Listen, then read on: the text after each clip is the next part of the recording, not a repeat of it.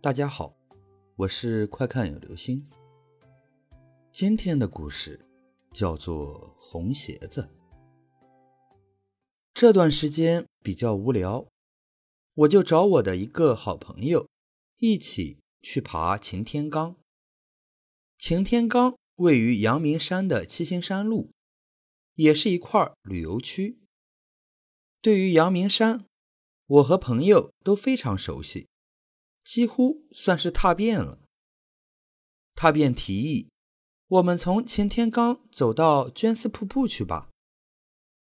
因为他没有去过，而我也觉得那瀑布挺可爱的，所以就一边聊天，一边走到了绢丝瀑布。当瀑布出现在眼前时，朋友兴奋地想要去玩水。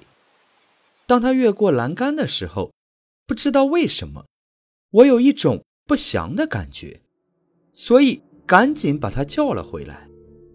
他一脸扫兴的样子看着我，我说：“我们走吧，不要待太久。”离开绢丝瀑布没多远，我开口：“你知道我为什么叫你回来吗？”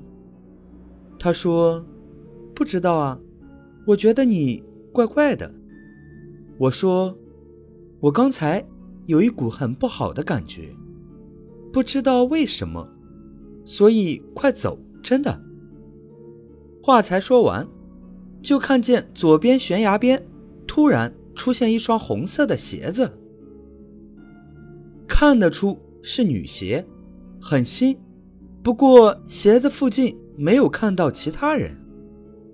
看到那双鞋，我的直觉居然是跳下去。我们两人对看一眼，一句话都没说，就一直往前走，一直走，直到出了山林，看到太阳才松了一口气。我说：“那双鞋好恐怖啊！”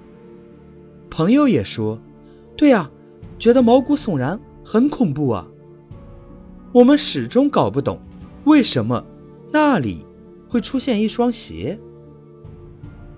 下山后，我们去找她的男朋友，她男朋友一看到我们，就很紧张地问我们去了哪里。一听到我们去了绢丝瀑布，便很生气地骂了我们一顿，然后才告诉我们这个故事。有一对兄妹彼此相爱，但是碍于伦理，不能在一起。两人便决定殉情，他们一起从绢丝瀑布跳了下去。男人死了，女人被救起，但男人的尸体一直找不到。